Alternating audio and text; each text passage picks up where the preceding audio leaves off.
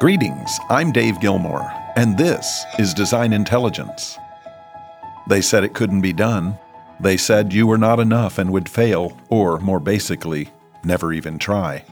The naysayers, whoever they may be from long ago or moments ago, are set on your failure. They prophesy from their own brokenness, their own darkest fears.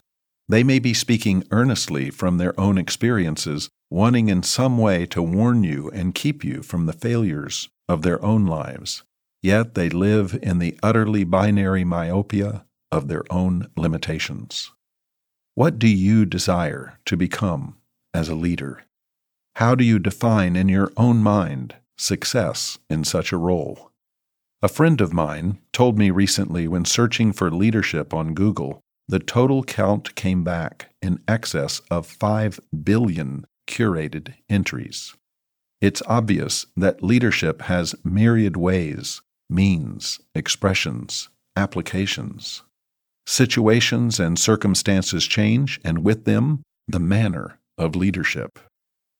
Whose voice within dominates your internal dialogue? Have you found the freedom to allow several with contrary perspectives to shed some light on the limitations you may have imposed on yourself. As we often say at Design Intelligence, leadership is not doing, it's being. Leadership is a way. Like air that has seemingly endless nuances, so leadership too operates across a mysterious continuum of being. We all fail. We all doubt. We all fear.